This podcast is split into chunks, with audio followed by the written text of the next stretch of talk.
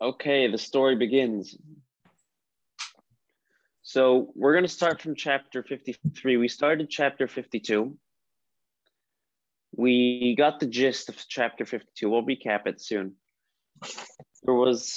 It kind of concludes with a lot of Kabbalistic jargon, which is very difficult to understand. So we're going to kind of just recap everything and get the general gist of what's going on, what we're trying to figure out in these chapters. These are, in my humble opinion, probably the most difficult part of Tanya. It's very philosophical, it's very Kabbalistic, and we're charged with a responsibility to make it meaningful, to make it personally relevant, and not just keep it as Kabbalistic or philosophical jargon. But the overall theme of the last several chapters, starting pretty much from chapter 50, is we're trying to figure out what it means for God to be present in the world. What does it mean when we say God is present? He's present in the Beit HaMikdash, he's present in the synagogue, he's present when we do a mitzvah. God is everywhere. And if he needs me to make him present, is that the God that if he's dependent on me, is that the God that I want to serve? And if he doesn't need me because he's everywhere, why do I need to serve him? So we gave several analogies to try to understand what we're talking about here. What we said in short was, yes, God is everywhere, but that doesn't mean he's experienced everywhere. Which means if you were to ask God, are you everywhere? He's going to say yes. If you were to ask me, in my own experience, is God everywhere? Or to ask human beings, not really, sometimes when I'm up, when I'm feeling good, he's here, he's there. Experientially, he's not everywhere. In reality, he is everywhere. Which, by the way, the most important lesson we can walk away from this is that our experiences don't necessarily reflect reality. If they did, we would be a total tzaddik. A tzaddik's experiences reflect reality. But for us regular folk,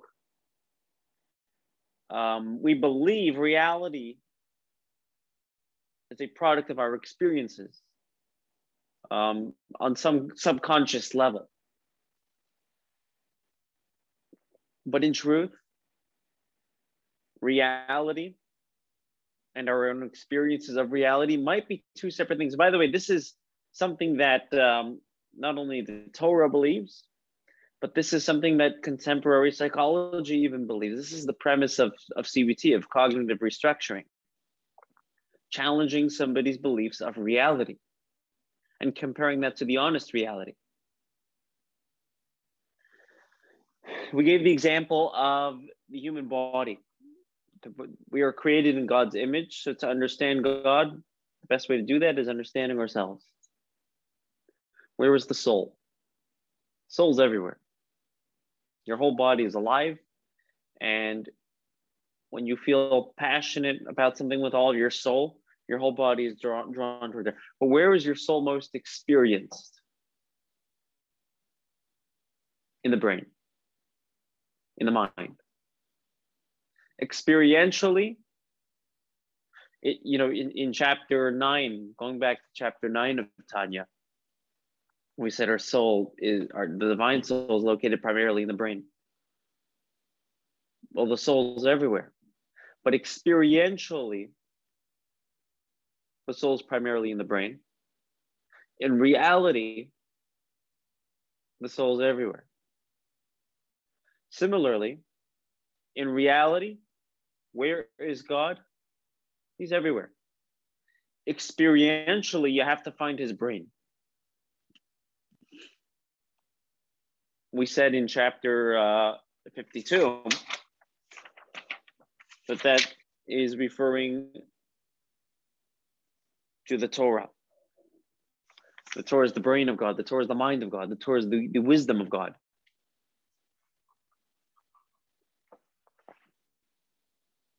Just like our physical brain it's so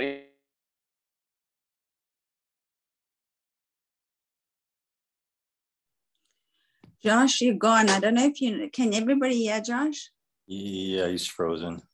He's gone. It's like, oh well, that was interesting. He's smiling though, with his eyes closed. Yeah. He's back. Okay. He's back. Can you hear me? Yep. Are we back to Earth? Okay. When did you lose me? I'd have to rewind the recording to answer that. Okay. You said in reality. For God is found in the mind, God is found in Torah, but in reality, he is everywhere. Okay, and then, right. You might have said one more thing, but I can't remember. So in an intellectual experience,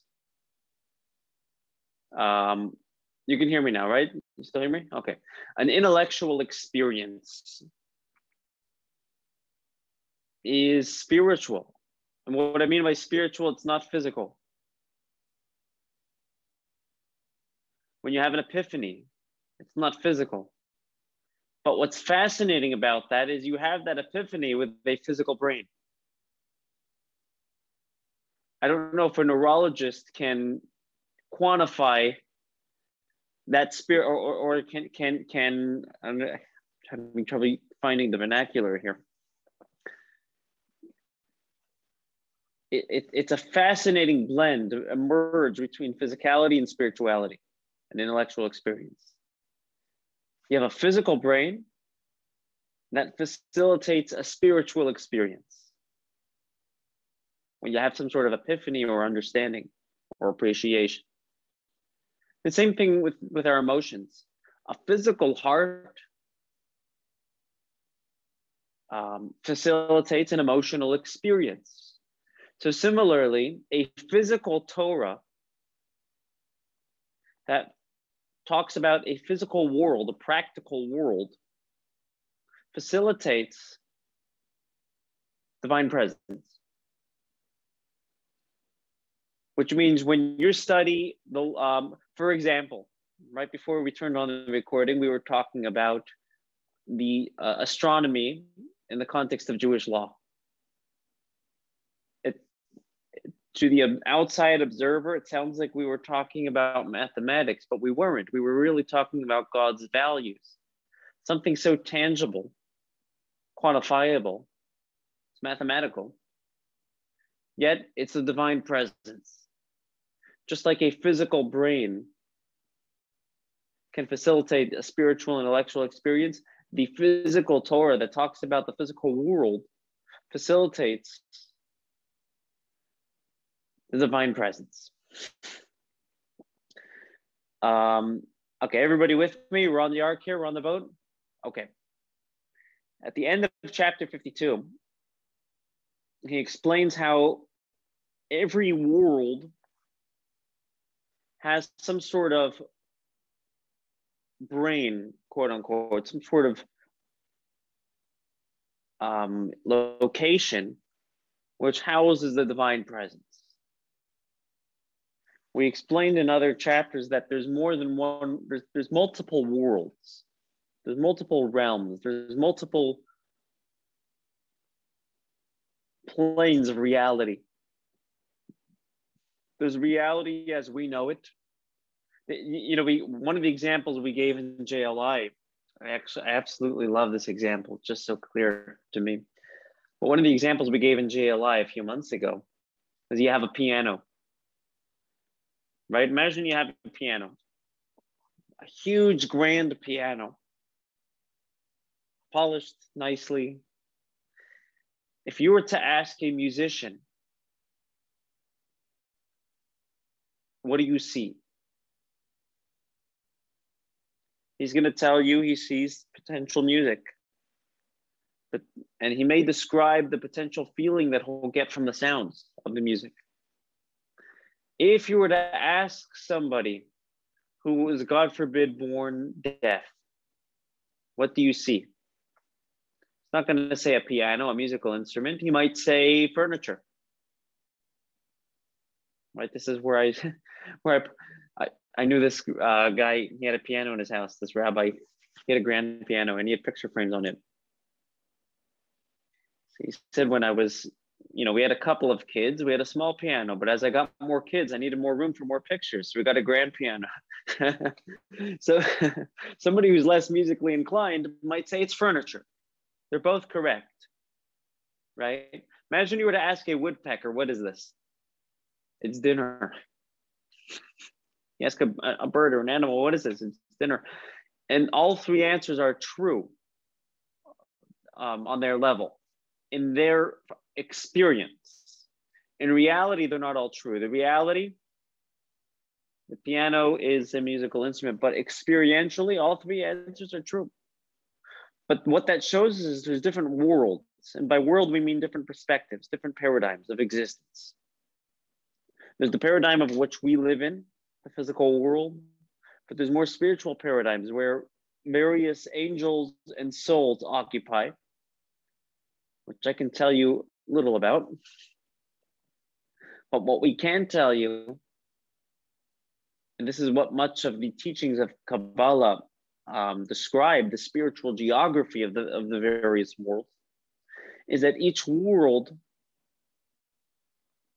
has a means of which God is, a means by which God is most experienced, just like this world does.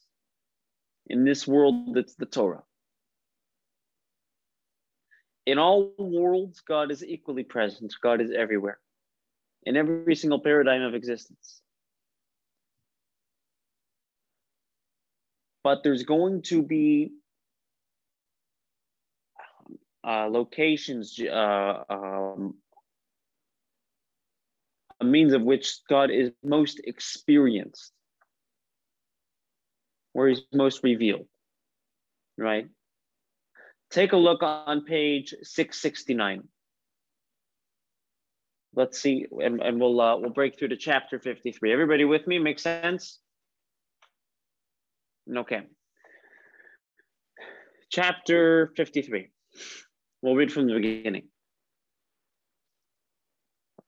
Now, when the first temple existed, so in our world where God was most experienced, again, God is everywhere, but well, again, the soul is everywhere in the body. It's most experienced in the brain. God is everywhere, but where he was most experienced was in the temple. Now, when the first temple existed, containing the ark and the tablets, the most sacred chamber, holy of holies, the Shekhinah, the divine presence. I'm going to skip the parentheses. Next line, rested there. And it manifested through the 10 commandments on the tablets. With more dignity and more power, with greater and more formidable degree of disclosure, the most sacred chambers of the spiritual worlds, Yetzirah and Bria. In English, if you were to take a trip through all the various worlds, all the various spiritual paradigms, and find that spot where God is most experienced, and you were to describe that experience, the experience of God in the Holy of Holies, with the ark, with the tablets, in the temple, in this physical world, would top all of that. Which is pretty fascinating. You go to a spiritual paradigm where there is less tzimtzum, where God is less hidden, yet he's actually more experienced in this world, in the Beit HaMikdash, in the temple, in the Holy of Holies. I remember right before we moved here 3 years ago or 4 years ago, I'm so confused. I don't know. Right before we moved here. Yeah. What? Requires math, right?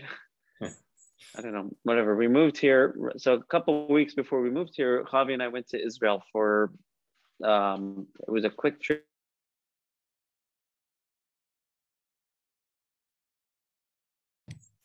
Everybody remember quick trip when he wants to know where he left. He's gone on a trip. Honestly, yeah. Happy Conjeros because he's stuck. Oh man, we froze. Quick trip. You went on a trip and we couldn't get you. You were quickly gone. Now he's gone again. Not again. That I don't think he's doing his bill. Quick trip.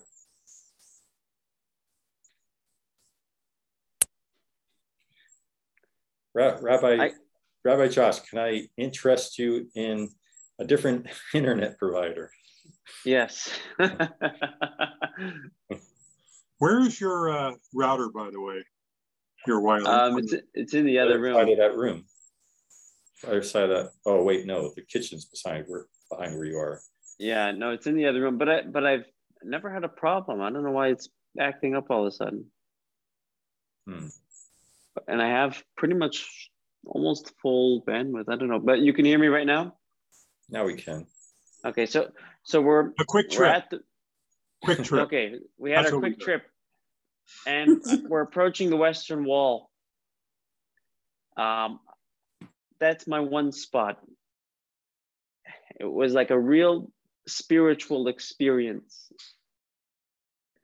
It was amazing. It wasn't even my first time. It was my third time or second time. No, third time.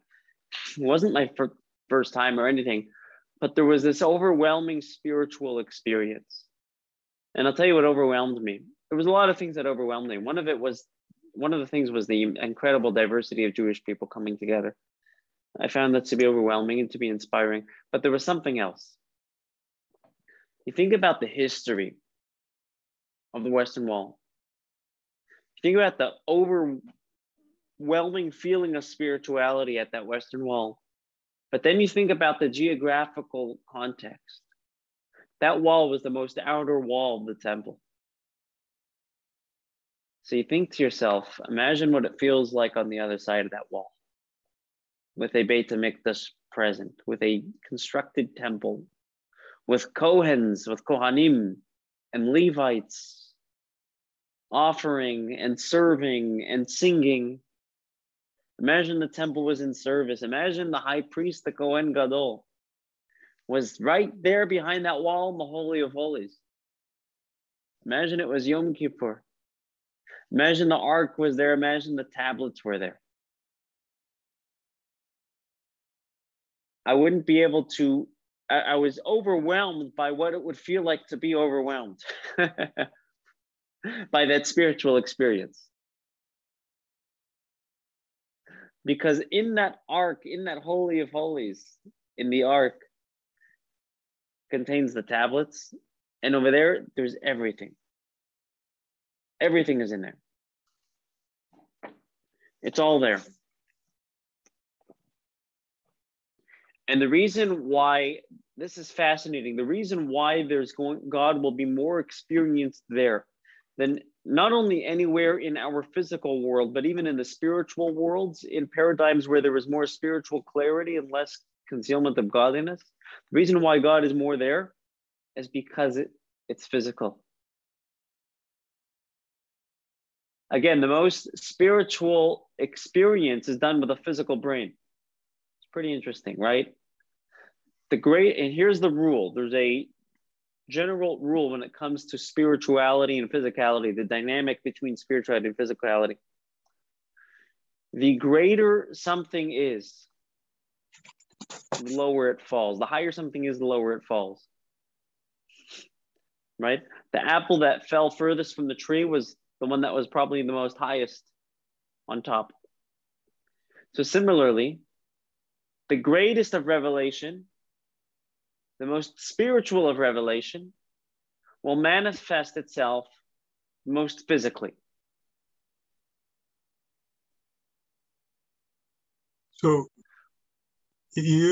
when was the time, when had been the last time you were there before this time? Before that? Yeah. 2 years prior.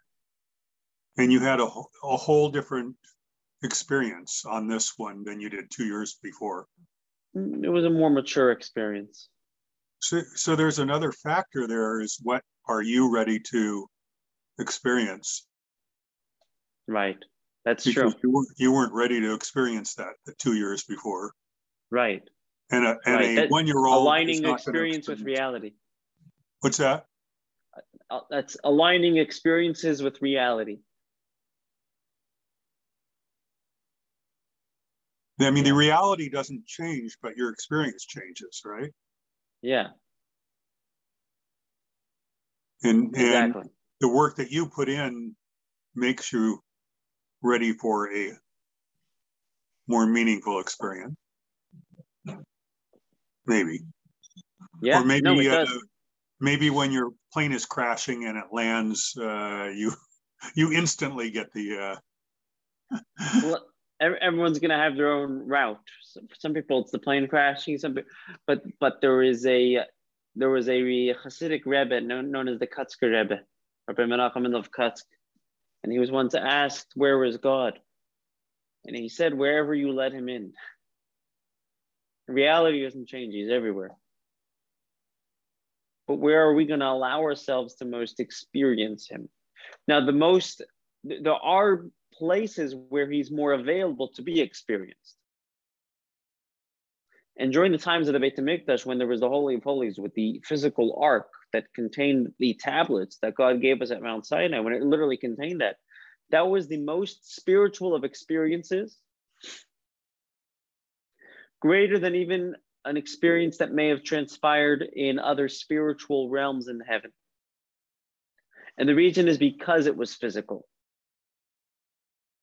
Because the higher something is, the lower something penetrates, the higher it actually came from. Did I freeze? You guys are with me. Okay, you're with me. So I'll give you an example. I'll give you two examples. Which one is more hearing? The sense of our auditory senses. That's a spiritual sense. You can't quantify, you can't measure. I mean, I guess you can measure sound, but it's relative to sight. Hearing is more spiritual, right? Sight is more concrete. You can concretely describe what you saw.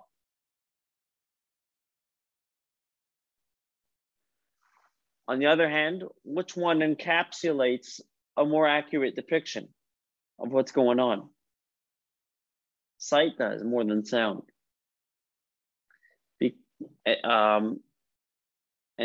Sight is more sophisticated, more spiritually sophisticated than sound. But sight is more physical. It's more physical, and therefore it can contain more spiritual.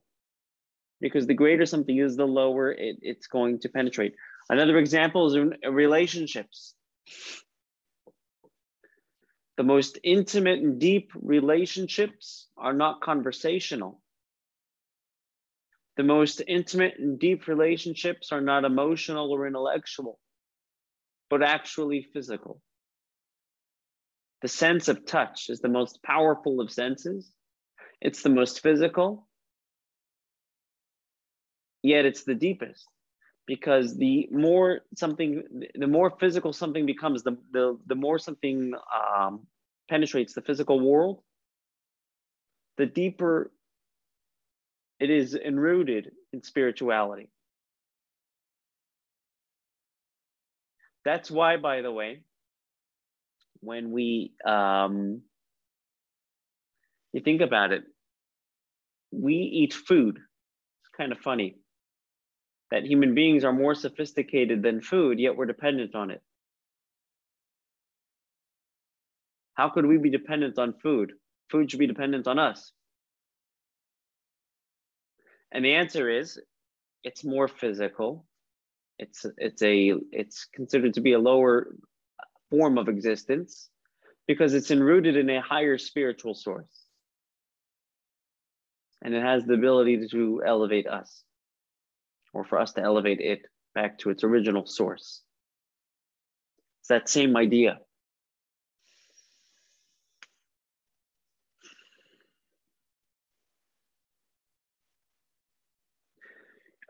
There's an important shift here in how we view the Beit HaMikdash, the Holy Temple. The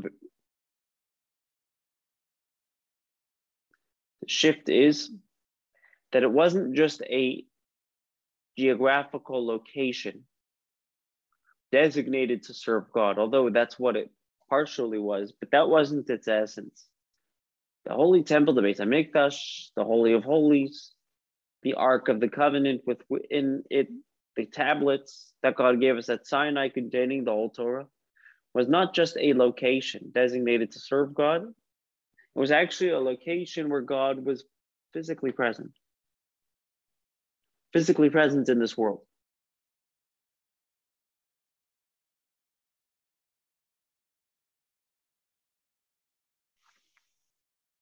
Take a look on page 672.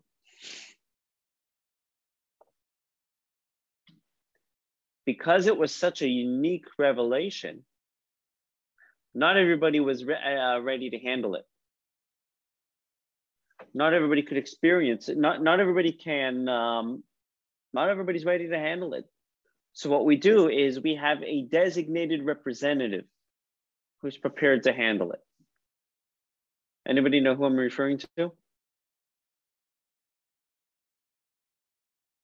Who was allowed in the Holy of Holies? The Kohen. Exactly. The Kohen Gadol, right? The high priest. Take a look at the bottom of 672. All the way on the bottom, the last two bold lines. And because of this revelation, not found anywhere else on earth, no person was allowed to enter there except for the high priest on the Day of Atonement on Yom Kippur.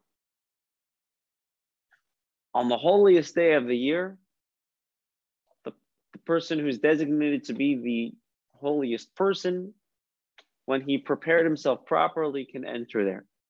And on behalf of the entire Jewish people will experience God and share that experience with us afterwards. But that's just an indication of how deep that revelation was. Now, unfortunately, after the temple was destroyed, the first temple, all of this went away. The temple was built by King Solomon. King Solomon knew that the temple wasn't going to last forever. So he actually built hidden chambers, like a hidden basement under the Temple Mount. And many of the articles of the temple, including the Ark of the Covenant, is said to be in those chambers. We don't know where they are to this day. Many of the articles, they say, are in the Vatican. And that might be true. I don't know. But there are some articles, including the Ark of the Covenant, that are actually under the Temple Mount in those chambers. But the point is, when the second temple was built, 70 years later. So the temple was destroyed, unfortunately, the first temple, by the Babylonians. The Jews were exiled to Babylon. It was a 70-year exile. In this period of time is when the story of Purim took place, just for historical context. At the end of 70 years, Ezra the scribe led much of the Jewish population back to Israel and rebuilt the second temple. It was nothing like the first temple. It wasn't a spiritually, Israel was not spiritual in the same way. The Jewish people were not spiritual in the same way. Things were more politically motivated. It wasn't really, it was, in many ways, it was still exile. Many of the miracles that took place in the first temple didn't take place in the second temple. And most importantly, the Ark of the Covenant that contained the tablets were missing in the Second Temple era. So this revelation, this experience that we've described, which is the greatest of experiences out of any place, out of any spiritual dynamic in the spiritual world, only took place in the First Temple. During the Second Temple is lacking. And now we don't have any temple, it's for sure lacking.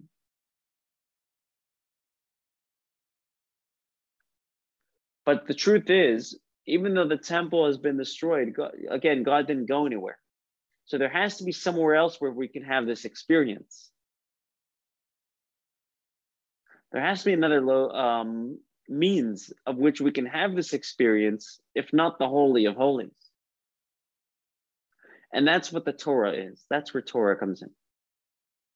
The Torah, when you study the Torah, and we're going to talk about this more next week in section 2 on page 673, we'll finish off the book, off the chapter. That's where Torah study is going to, that's the role of Torah study in Judaism. Think about it this way. God gave us the Torah at Mount Sinai, and he revealed himself. Again, a similar revelation to that of which took place in the temple. But when God revealed himself at Sinai, what happened to the Jewish people? Anybody remember? They died. They died. They were overwhelmed by the experience. Their souls departed. God had to revive them. So what God said afterwards is, okay, this is obviously not working. It's obviously overwhelming. Why didn't you build for yourselves a temple? And that's when he commanded them to build the tabernacle right afterwards, and eventually build the permanent structure in Israel. But now that we don't have, so that basically is there to facilitate that revelation, and we'll have a designated representative, we'll have the Kohen Gadol. These days, we don't have any of that. The way we can experience God palpably, where it's not overwhelming, where it's meaningful, that's through Torah study. And we'll talk more about this next week, but the homework is, the meditation is, next time you study Torah, whether you're studying the Maimonides or studying the Torah portion or listening to a lecture, think about how God is present here as he is in the Holy of Holies on Yom Kippur with the Kohen Gadol. Think about that deep intimacy with God. Yes, God is everywhere, but think about how this is where he can be most experienced, because experience and reality don't always go hand in hand, but in this case, they are perfectly aligned.